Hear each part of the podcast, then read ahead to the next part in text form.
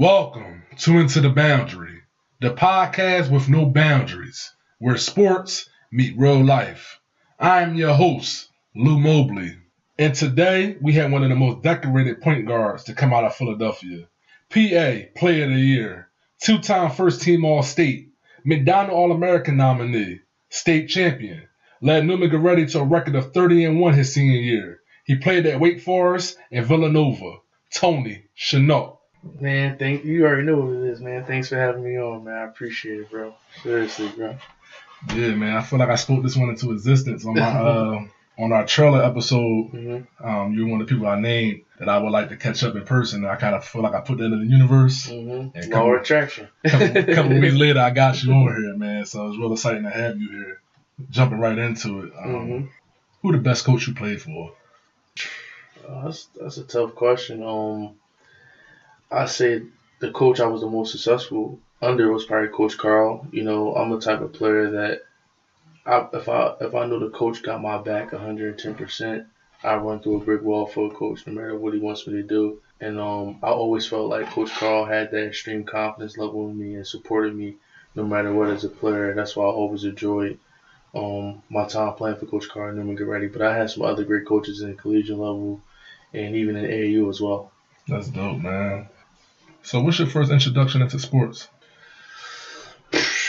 Man, to tell you the truth, growing up, I, I was a late bloomer. I didn't start playing basketball until like 19 years old. You know how some people got their pop or they, they big brothers or uncles or whoever, you know, training them at three or four or five. Like, I started playing basketball as a way to hang out with my two older brothers. Like, I got to get good because I ain't, I'm tired of standing on the block and staying in front of the house.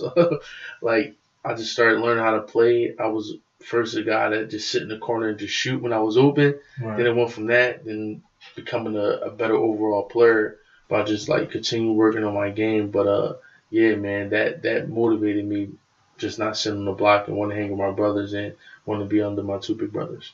So who would you say you modeled your game after? A little bit of everybody, man. Like as a kid, I idolized like Tracy McGrady, um, Allen Iverson. Like I wanted to be like smooth, like a, I mean uh, T Mac, but like had a heart of AI. For like AI had the biggest heart, you know, especially at that time in the league. He was six foot, freaking nature, doing what he wanted, and uh, I, I just always wanted to be fearless, and I was on the court. I grew up in Olney, small neighborhood, like all the way up north in Philly. Um, you know, typical neighborhood. You got devices, drugs, people getting killed, things like that. But I was um blessed to have a great mom and two older brothers that um kept me on a straight and narrow path, and I had you know thorough old heads that made sure I wasn't never doing nothing dumb on the corner or hanging around the wrong people. So it was like a village in my community that kind of protected me and made sure I stayed away from negativity. Yeah, I would like to say that that's how our neighborhood was. Mm-hmm. Um, my dad was a lot older. Like mm-hmm. I always tell people, my dad had me at 63, so I was never really allowed to like play the corner. Mm-hmm. I was never allowed to go get high, mm-hmm. you know, stuff like that. So I think that's important and in the community, especially in the black community. Oh, for sure, hundred percent. You know, um, I went to New Goretti, and uh, I guess coming in your ninth grade year, we, we heard about you. We heard, yo, the hype is crazy. Like, he the best eighth grader in the city. Like, it was all there, man. And um, we was excited to see you. You know, that's my senior year, but we were yeah. excited to see Tony Chennault out there, man. and um, just talking about, you know, I guess that transition from eighth grade to high school going to Neumann Goretti. It was um, it was really a, a nervous, scary time for me because um, like I said, I'm from Olney, Neumann Goretti's in South Philly. I never went to South Philly. So like going to like a new school with people from like a totally different part of the city from you was like foreign at the time.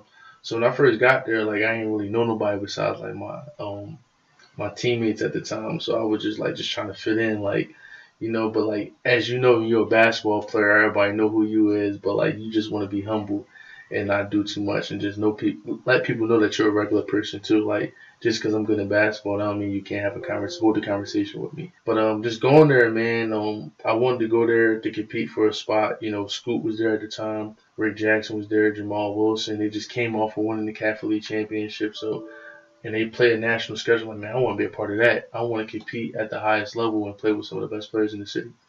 That's super dope. So, what, like, you know, obviously that made you go there. Mm-hmm. what was your expectation? Like, what was the expectation your freshman year? I just wanted to compete. Like, I didn't think I was going to go in there and start. Like, believe it or not, Coach Carl never told me like, "Yo, you're going to come here. You're going to start." He just said like, "Hey, man, we understand how good of a player you are.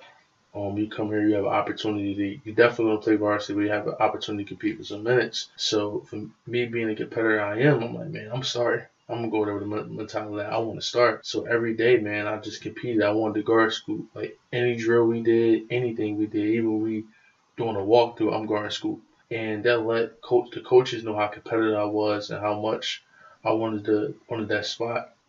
So who gave you that nod? You know, eventually they moved Scoop kind of off ball. Yeah, um, I think it came like in the, like the fourth or fifth season of the game. Um, we we played in the Cardinal Dougherty tournament. I played really well. Like we played like Cardinal Dougherty in Academy New Church, and I I played really well in the tournament. And then next thing you know, we went up to Syracuse to play against Donte Greene and Michael Delaney. I'm starting against Donte Greene, who was top ten in the country, wow. McDonald's All American at Syracuse University, where Syracuse played at in the dome. It was just like a, a wild, wild, like an eye opener experience for me, man. Like, yo, man, like I'm here.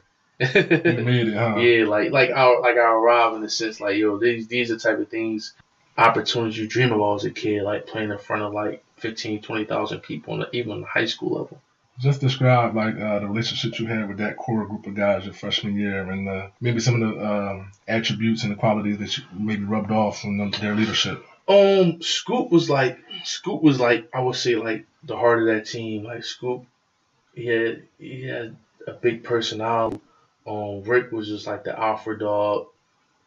Rick was gonna be Rick regardless of, of who was around.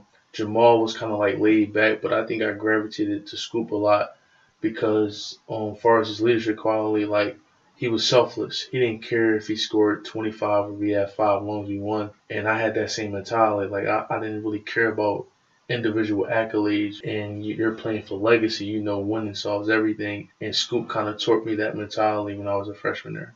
So what's your relationship like with Coach Carl in the stages at Neumann? Um, it, it was good. You know, I was just earning his trust. I was a freshman. Um, I was trying to, I was consistently trying to prove. We got closer and closer, but at, at first I was just a freshman, so it was just like I'm a 14 year old kid. I mean, you know, we had a relationship, but it wasn't to the the effect that it was by the time I became a senior, by the time I became a young man. You know, we grew, we grew, we grew, we grew together when I was there. You know, I went from a boy to a, a young man by the time I left to go to college. So how did that freshman year end? They didn't too well. we lost to Roman in the championship game, man. Like that's one game that will just always haunt me. We were up by ten with like three minutes left, and Bradley Wanamaker, we playing for the Celtics, just came in and he just turned in Megatron and just took over the game. And I thought we had the game won. I'm like, we up by ten, we gonna win. Everybody, every, every the game is done. Brad got four fouls. He not gonna be as aggressive when he come back in and I was wrong, and um, I always commended Brad for that game because, you know, Brad like he has had this will to win and that desire, like I'm whatever it takes, we're going to win this game, and you can see all the, everybody from Roman follow his lead during that during that game.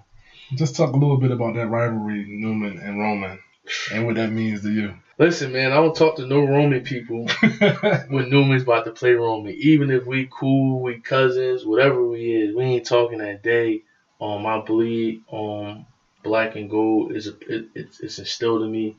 Um, and that, that rivalry is probably probably by far the, the best sports rivalry in Philadelphia. I think um it, it dates back to like Eddie Lester and they got all their fans there. We got our fans there. We just going back and forth, and it's like the Battle of Bloor Street in a sense. That's why I call it. You know. That's super, it's super dope, man. It was it was a blessing to come to some of them yeah. games, man. The, the atmosphere was just super different different, super different, super competitive. Like we were all the thing about it, like Scoop and Brad were like cool off the court, but on the court you would think like they hated each other and and you had to respect that competitiveness, you know what I mean? And and like guys like myself who was a younger guy on that team, a younger guy on Rome was like Maalik Wayns, we had to fall in line when you see like your younger, your, I mean your leaders competing, leaving it all on the floor like that. So we're um, going into sophomore year. What are some of the things you say you started to develop? Uh, just started to get more confident in my scoring ability. You know, as a freshman, I didn't get the opportunity to shoot the ball that much because it was Scoop and Rick shows their last go around. So our whole offense and, and, and, team was predicated around those two players. But my sophomore year, it was really me and Jamal. He was a senior. Um, it wasn't the year I wanted to have. You know, um, we lost to Bonner in the quarterfinals, and that was like the only time I ever lost to Bonner while I was at Neumann. So it was just uh, what happened in that game? Please tell us. Man, um, they had little Molly, Jamal Melvin, small tough guard from West. Um, they had Elijah Thompson, the athletic big. Henry Smith that went to Neumann with us, transferred, yep. was hitting all the threes. I just think everything was on their side. They was playing more of a team. They had a certain cohesiveness that we didn't have my sophomore year. Um, we had moments my sophomore year where we get selfish as a team, and they capitalize off those moments and they knocked us out in the quarters, in the quarterfinals. Who will be considered your leader uh, that sophomore year? Um, I probably Jamal. Okay. Probably Jamal. He was a senior. I mean, I was I was a sophomore, so I was still young and experienced at a lot of things. So it was just certain things that I didn't know and didn't understand it being so young. So it was a lot of expectation. But going into that junior year, things changed going into that junior year. Um, so changed a lot. so when did the school start? You know, contacting you for real? Be be real with you, bro. Like eighth grade, like yeah, I was getting offers in eighth grade, like yeah, I was getting offers in eighth grade. How do you offer an eighth grader? Dion Waiters committed to Syracuse in eighth grade. That's you know? yeah. That's committed crazy. to Syracuse before even stepping to high school. That's crazy. So like schools was offering eighth grade back then because like if you was a talented eighth grade, ninth grade, they want to lock you lock you in before like the Kentuckies, the Dukes, the Memphis, the Kansas, like you know, certain schools like it's good, but you can't compete with those schools. Like right. certain amenities those schools has. So it had been started in eighth grade. Yeah, started in eighth grade. Yeah. Let's finish, finish talking about high school. So you were saying junior year things changed. Yeah, junior year things changed, man. Like I think we all came back with um one common goal, and that was the one. And whatever it took to win, that's what we was gonna do. And we was all year older. We was all hungry. And I think that year we went undefeated in Catholic League play and, and, and won the Catholic League chip. We run by 40.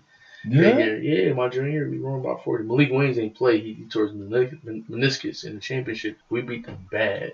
Who like, was on that? Who was on that junior uh, year squad? Uh, on my team. Yeah. Remember Scooter? I know Scooter. Yeah. Scooter, Rick Durant played LaSalle, Lament Full, and Danny Stewart went to Rider, and uh Mustafa Jones who played at uh Fairleigh Dickinson. The shooter. So yeah, we had a squad. And we all was like, listen, we're not losing to nobody. And, and, and that started that run where I think then my senior year, we didn't lose a game at all in the area. So, like, we didn't lose a game in the area in two years, whether Catholic or non league, and it started my junior year.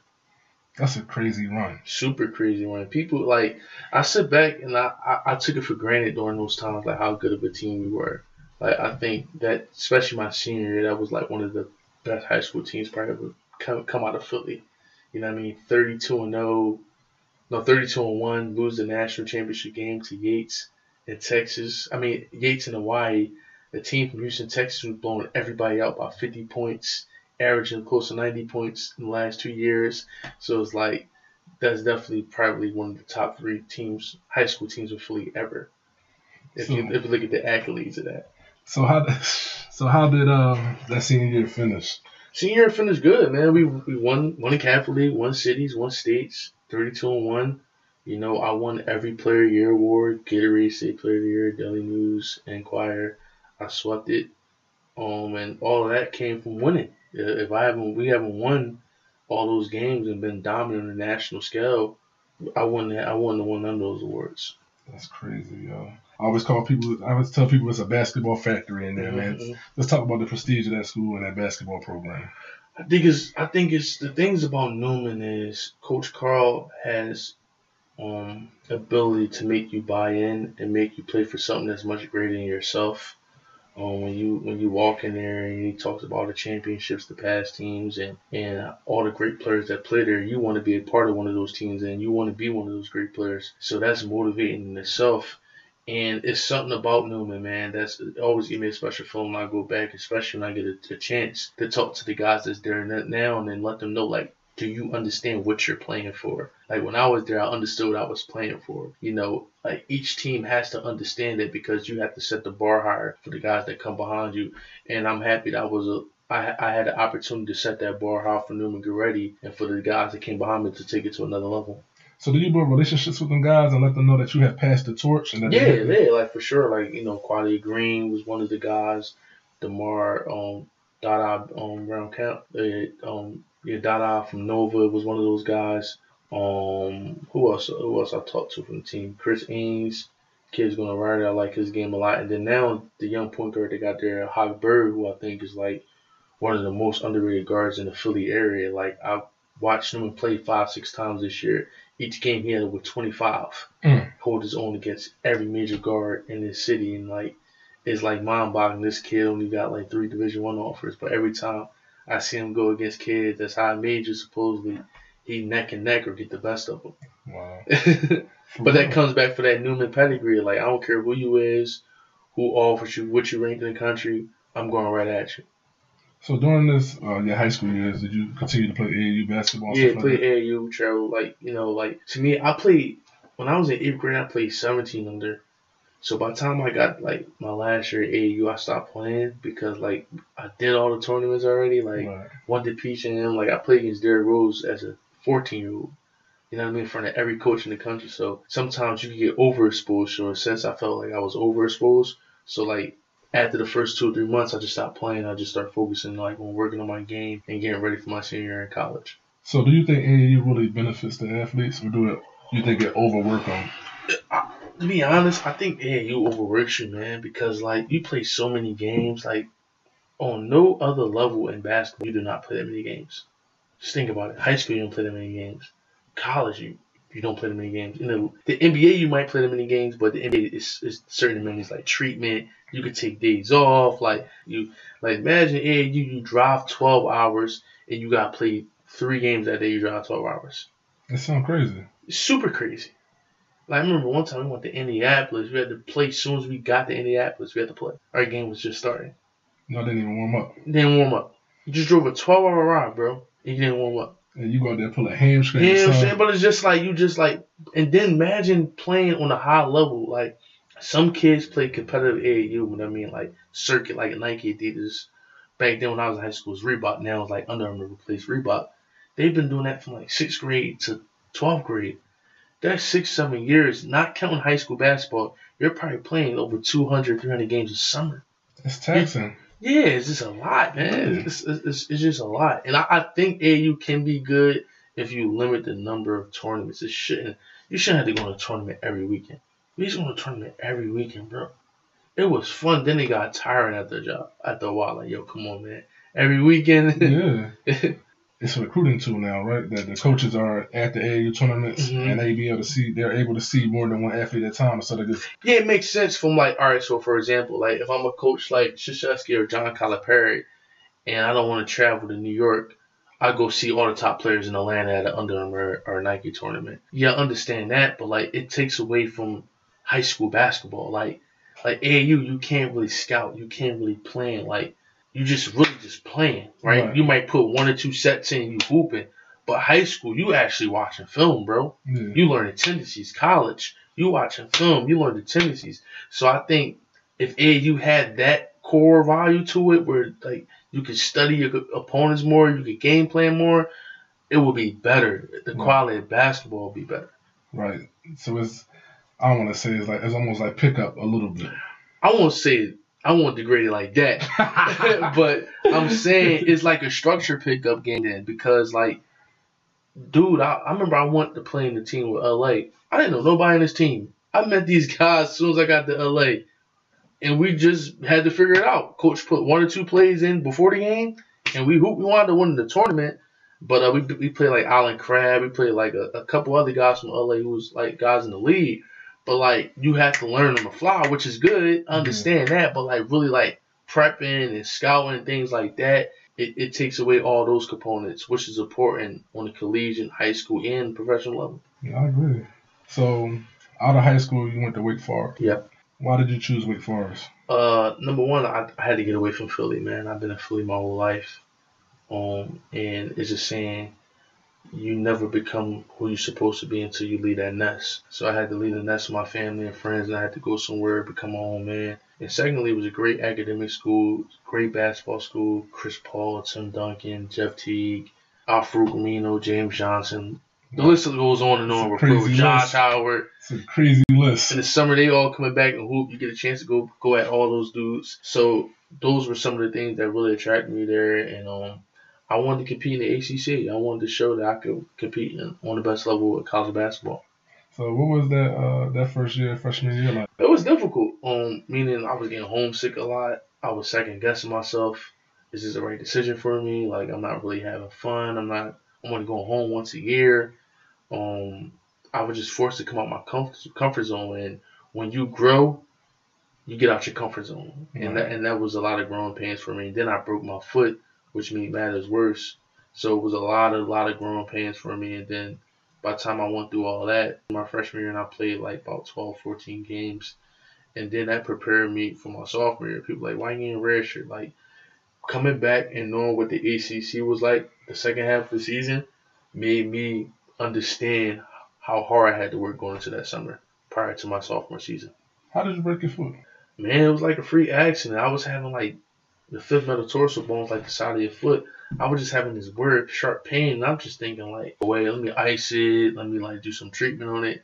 But then it's like kept recurring. Like it would hurt one day, it won't hurt for like two days, and hurt again. So I'm like, something ain't right with my foot. I never felt like this before. And then first game in the uh, Joel Coliseum, we was playing that in weight.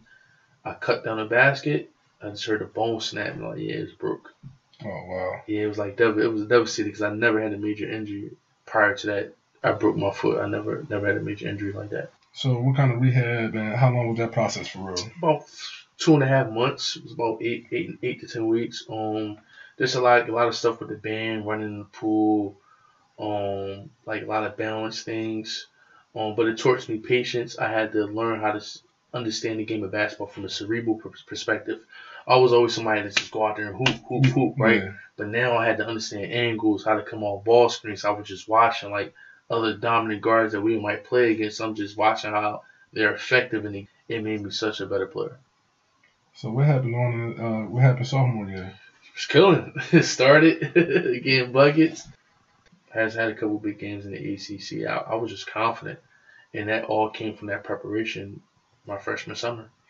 Just talk about playing against Duke and North Carolina. That conference is crazy. Super crazy, man. People understand. People talk about like Duke, North Carolina, but people don't talk about like teams like Clemson, like how tough they were. Like teams like Florida State. Florida State got like eight seven footers. I don't know where he be finding these seven footers, and they come in like every two three minutes.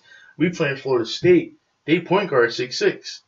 Code. like, like the point guard was six six. Everybody the starting five was over six six. I'm like, and I'm like six foot six one. So it's like, it, it was it was different. Who else we played against? I think that was really good. Uh, Boston College usually good. They had Reggie Jackson. when I was there. He played for uh, Detroit Pistons now. Mhm. So like just going against some of the best guys in in collegiate sports and dudes that's in the league. Kyrie was at Duke. Nolan was at Duke. Um, it was just tough, man. Every night he was playing against like three or four NBA players. That's crazy. so what was like the workload like? Was uh was it hard for you academically? No, um, they had a good um academic support for like the athletes that Wake Forest. Like meaning that it was like mandated that we had to log a certain number of hours of of, of tutor with our tutor each week. So like they stayed on us and they hold us they held us accountable for making sure we got our work done. You know what I mean? And, and going to Neumann helped out a lot too. Like I had teachers like Mr. Stewart. You probably remember Mr. Stewart Yeah. and teachers like that that would be on me like, yo man, like this is not no easy school. What is your dynamic like when you come home sometimes? You know, because I went to I went away to school. I played Division two football at IUP, 5 Mhm. hours away, a Mhm. little bit closer to Pittsburgh, and I just felt like when I went home, the love was still the same, but it was distant. It was like you the college boy now. Yeah, sometimes you feel that. I mean, the, the thing that was saddest for me, man, just seeing people in the same spot. Yes. It, it, it really like, whoa, man. Like, it was scary in a sense. Like, like yo, bro, you're not living. Like, Mm-hmm. you was doing this back in 2009, 2010, 2012, 2013. Like, what's up, man? Like, what you doing? Like, where's the evolution? Like, how you Right. evolve how you better yourself?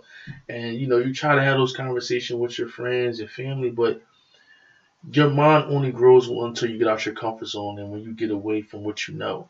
So once you start getting away from what you know, like when I got to Wake and I start seeing kids driving around Benzes, I'm starting to hear some of my friends talking about they dad own Fortune 500 companies or like dads got vacation homes in the summer and you know I ain't taking vacation the last eight years of my life. Like Right. just things like that, it, it it changed your trajectory of life and your perspective of life to like know like yo, I could live this life. Yeah. I don't gotta live that life back where I'm from. And it and it and it opened my eyes. It definitely was an eye opening experience for me that I needed. I feel like I had the same exact experience. and I think it was like after my freshman year, um, one of the guys, Nate Morrow, hmm he, he lived closer to school. hmm But like going to his house to see that, oh, they got a nice house. hmm Or like they went, we had a boat on the river. hmm And like in the back of my mind, I'm like, yo, I want all this. hmm Like even if it's not in this area, but I like you know we deserve this, you know. So like that was always I always thought big picture, Mhm. and and I can't say that everybody around me thought like that, hmm but I always thought like that. And I think in college I just hit a button when I started seeing people have more. And you right, It's possible, and we need to know that, like, black, you know, black black men coming from. It really is possible. You could live a life that you dream and and, and that you dream about, and like, yo, man, like, because growing up, like, there's a lot of things we told that we can't do. yeah, You know what I mean? And it's not. I didn't really understand who I was until I got to college. So I started reading. I never really read prior to college. yeah.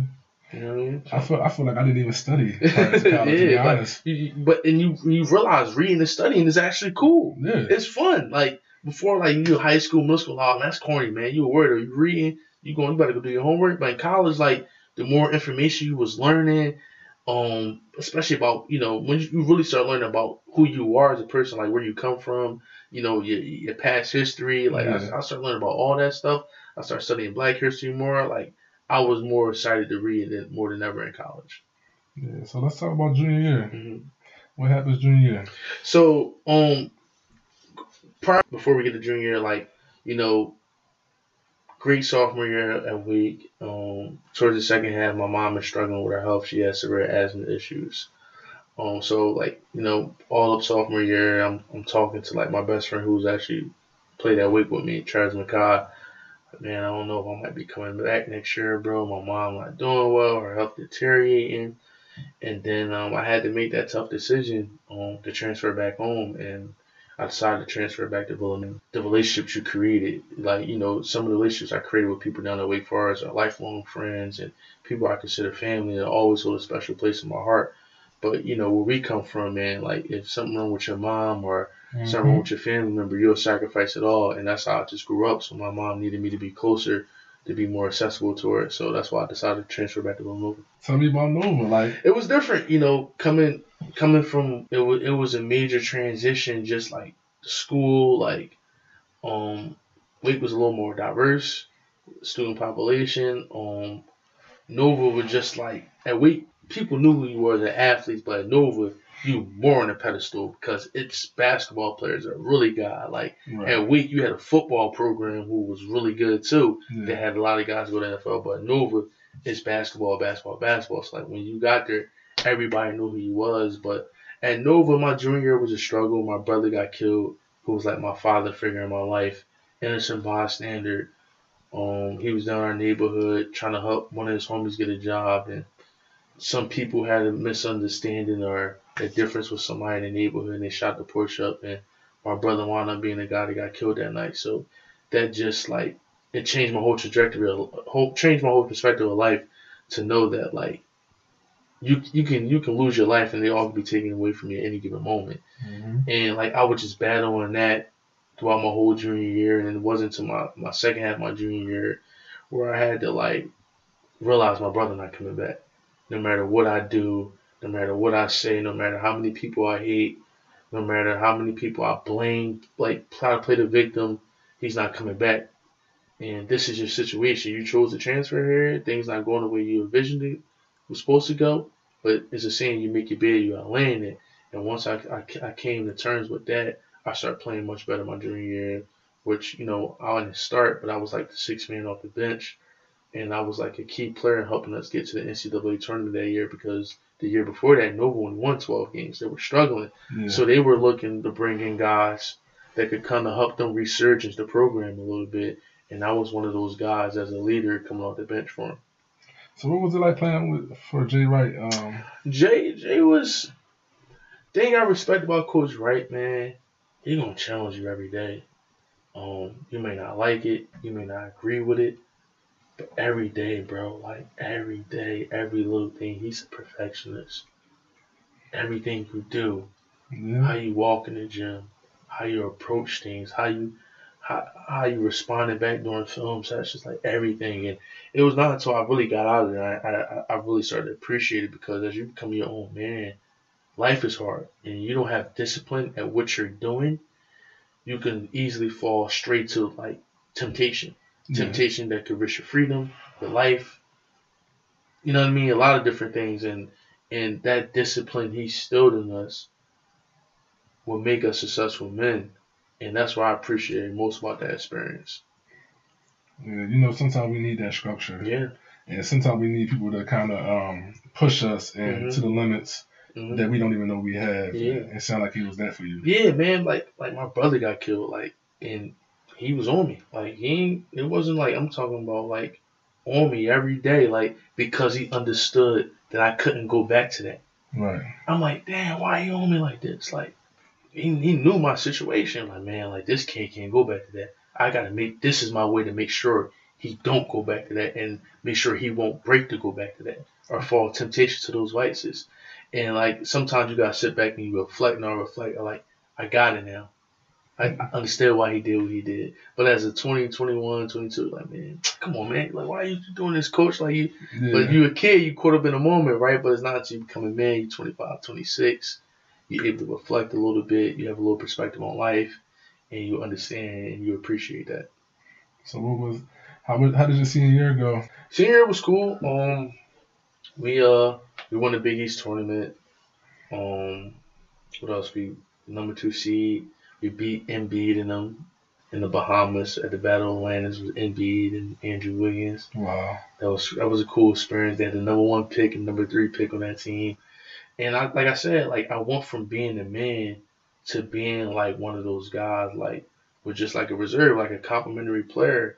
And I embraced that role. When I first got there, I was like, I was the man my whole life. Like, yo, man, like, why I gotta take less shots? Why my minutes being cut down? But it was just like I had to do what was best for the team. And it's like that sometimes in life. Like you may have to take a job you may not want, but you got a family to feed. So Yeah. all though that particular role there taught me so much about being selfless, about being disciplined, about just doing what you got to do. It sounded real humbling. Like I yeah, it's can't definitely humble experience. Definitely humble experience. 'Cause I was like I said, and I'm in Philly too, so it's like I've been a man in Philly my whole life. Dude's like, yo, why you not shooting the ball more? Like, why are you not doing this? Why are you not? Man, my team don't need me to do that. If we winning, if it ain't broke, don't fix it. You know what I mean? The young, a lot of young guys have a hard time of grasping. Like, you may not be that dominant player in high school that you were in college. Yeah. And it doesn't mean you're not a good player no more. Circumstances changes, and your team needs you to do something different for them to be successful. They might not need to score 30 points, but a lot of young athletes have a difficult time understanding that and grasping that. So, like I said, I'm a football dude, Mhm. and I think it's so important. Like players go to certain systems. Mm-hmm. Um, is it the same in, in basketball? Yeah, it is. Like if if if you don't go to a school that fits your game, you can get lost in the sauce. Yeah. You know what I mean? You just can like you know what I mean. If you're an athletic guy and you need to be up and down, you might not want to go to a school that play Princeton off. Yeah. So after your senior year, did you have like the pro aspirations? Nah, man. Like I was like even just let's take it back to senior year. I'm, I'm sorry, I'm jumping all over the place. Cool. But um, yeah. So prior to my senior year, my mom passes away. My mom passes away, so I lost my mom and my brother a year apart. So these are the two most influential people in my day. I just want to move on my life. So my, throughout my whole senior year, I'm doing the back of my mom. I'm not, I'm not going to NBA draft. I'm not going to the training camps. Like I'm not going overseas. I'm not doing none of that. And I had to figure it out. So throughout that whole year, I'm just like trying to figure. Out. I'm trying to join any like extracurricular activity that my basketball schedule schedule permits because I know I'm not going to hoop at the college. So I took this class with this professor named Steve McWilliams. It was like the intro to like acting and screenwriting, and I just fell in love with it. Like I felt like, oh man, I love. Always had a passion for writing, but having the ability to tell a story from my perspective and create like thought provoking content was really what drew me into filmmaking because a filmmaker you have a voice and at the time I needed a voice in my life. I needed an outlet to express how I was feeling. You know what I mean? That make a lot of sense. Um so what do you think um are some of the challenges the guys do face going overseas to play basketball? Um the perception versus reality. Every overseas guy gonna go over there and make two fifty, three hundred thousand dollars. Gonna play in one of the best leagues. The reality is not. It's not work that way. Some guys might go over there and make less than thirty thousand annually. Might make probably less than two thousand a month. It's humbling. It's humbling, and then you come back, and everybody think you have more than what you have, but you have to play the game with them. Like you have to put on the mask. Like yeah, yeah, but for real, you broke. And I understood that reality, and I understood like yo, I'm preparing for life after basketball, man. Like basketball, this basketball got me here. It got me from Olney to all over the world. Got a free education. I got I got everything I was supposed to get out of it. And sometimes us athlete has a difficult time because we always wants to go out on top of being like the guy, but sometimes it just don't work like that. Everybody's story is not written that way. And I was just at, I was happy that I was able to accept that reality that it was over. I'm cool with it.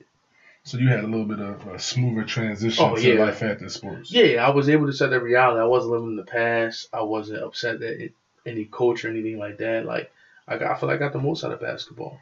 And I use basketball. Basketball use me. Sometimes just sport can use you, where just you could be playing to you forty and like, yo, I, the last ten years, what was I doing? Why I just ain't stopped?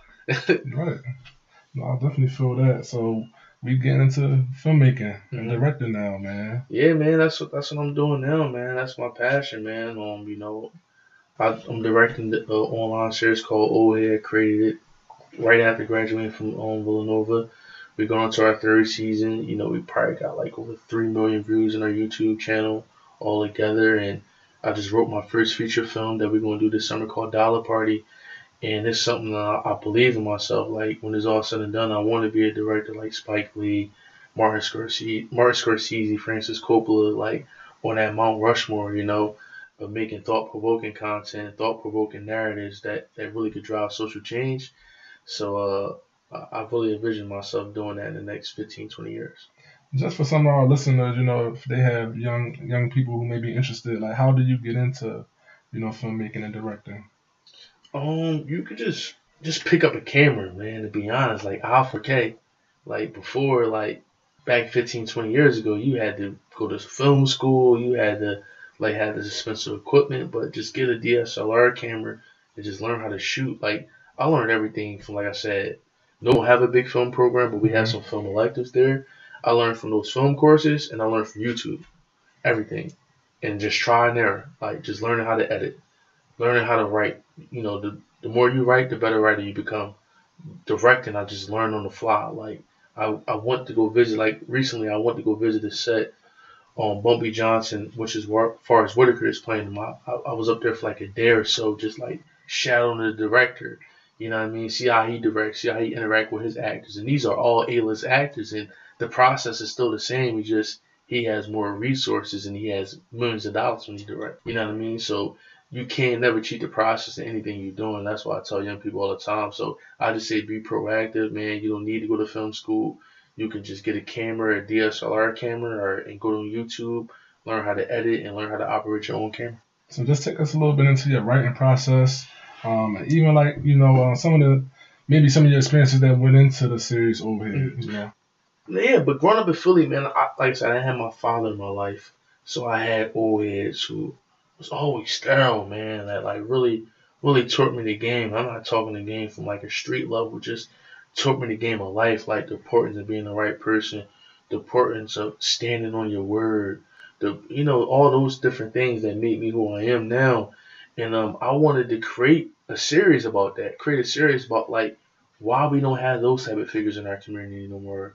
You know, why we don't have their old heads that see a young boy in the corner, punch him in his chest, then walk him home, take him home to his mom. Hey, Miss Jackson, Zyrie was out here on the on, on the corner. We ain't doing that. yeah, And your mom agree with him. We don't have that no more. And um we need to bring back those figures.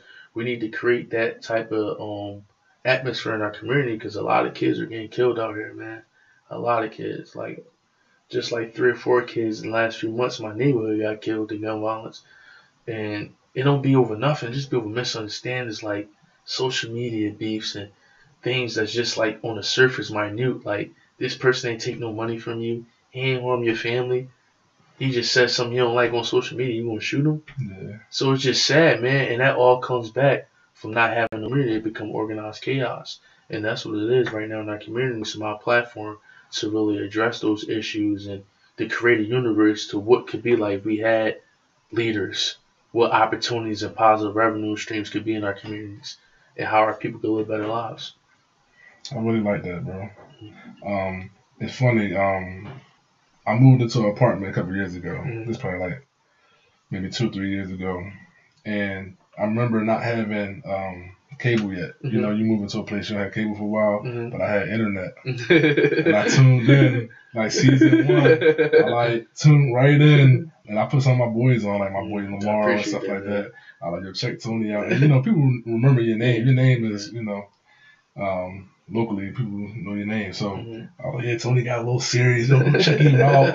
And, and that's what I was doing until my cable came. So I threw my support. It's a, I got a view in there. No, I appreciate that, man. I definitely, it, it, that's what it matters, man. Like, and people always think supporting is giving something financially. Supporting is like word of mouth. Like, yo, man, like tell this your homie to watch. If we all support each other, we all can evolve quicker and get to where we need to get at quicker.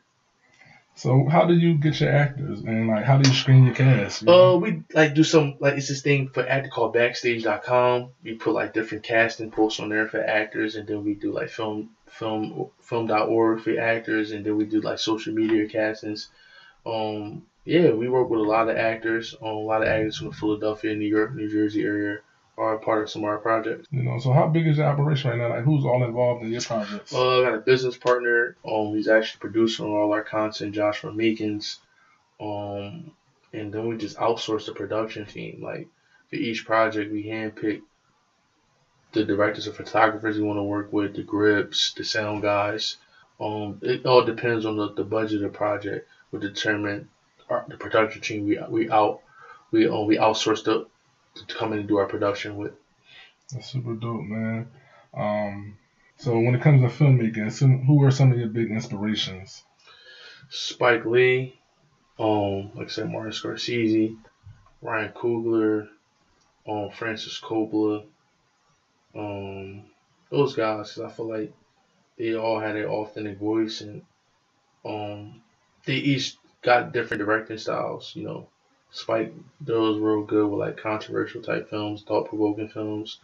Ryan Ryan Coogler has a way of finding truth, the way how he pans the camera, you know, anyway. And of course, I love Francis Coppola because the Godfather series. I think that's one of the, the greatest like trilogies ever for film. Um, you know, everybody growing up imitated, you know, um, Don Corleone, Michael Corleone, Yeah. those characters. So, So um, when should we expect some of the stuff to be dropping that you're working on? well, Old Head season three will be dropping the next month or so, and then um, like I said, Dollar Party is, is we're gonna go in production this summer. I'm really excited, you know, because it's like it's like for me it's like going from like college to lead, like from doing online content to really doing my feature film. Like this is something I've been working working towards since 2014. So I'm just excited to really push myself and really show what I could do on a macro level as a creator and director, given you know the resources that's that you have on that macro level. What can I what what can I be done? What what can I create at that level? so we knew who you were in New Jersey, man. Like, who, who is Tony Chennault now? um, a leader, um, a brother, a friend, um, just somebody that's dependable and somebody that's gonna, you know, you know, create, you know, different narratives with a purpose, with a attention to, to really push the culture forward, man. Um, I think, I think we, we gotta have it, our people to like living life with attention. Like attention of doing something much greater than ourselves. Like everybody's so caught up living for the moment or capturing the moment. They don't know what they're playing for. And when you don't know what you're playing for, you don't know your end game, there's no clarity. You need clarity in life. And that's one thing I understand as I becoming to my own man. So do me a favor. Yeah. Name me three athletes that you want to hear from.